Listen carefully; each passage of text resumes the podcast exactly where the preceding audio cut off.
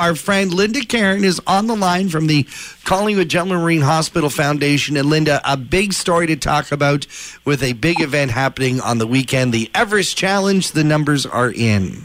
That's right. Well, they are still growing, but we had over 500 enthusiastic participants join us on Saturday to climb Blue Mountain to help raise funds to support the purchase of new operating tables at the Collingwood Hospital. Wow. So th- this money is earmarked directly for operating tables. It is, yes. We needed two new operating tables, so this will help support the purchase of that. Well, now tell us why we we need to do this fundraising because I thought the hospitals are funded by the government.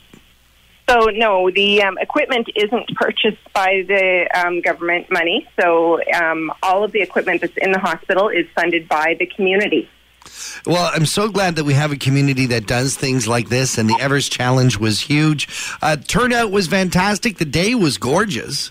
It was, and um, the um, participants that did the fundraising, along with the registration fees and the sponsorships, and a big shout out to our title sponsor, Haroni Alarms, and also to the Peak FM for their support.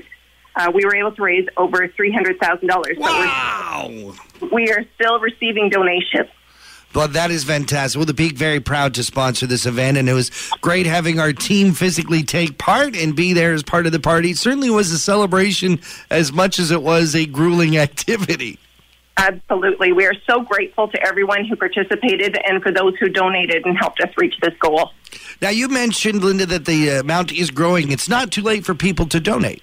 Absolutely not. We um, still have quite a bit of donations we need to um, enter into our system, and every single day this week we've had people coming in and people donating online.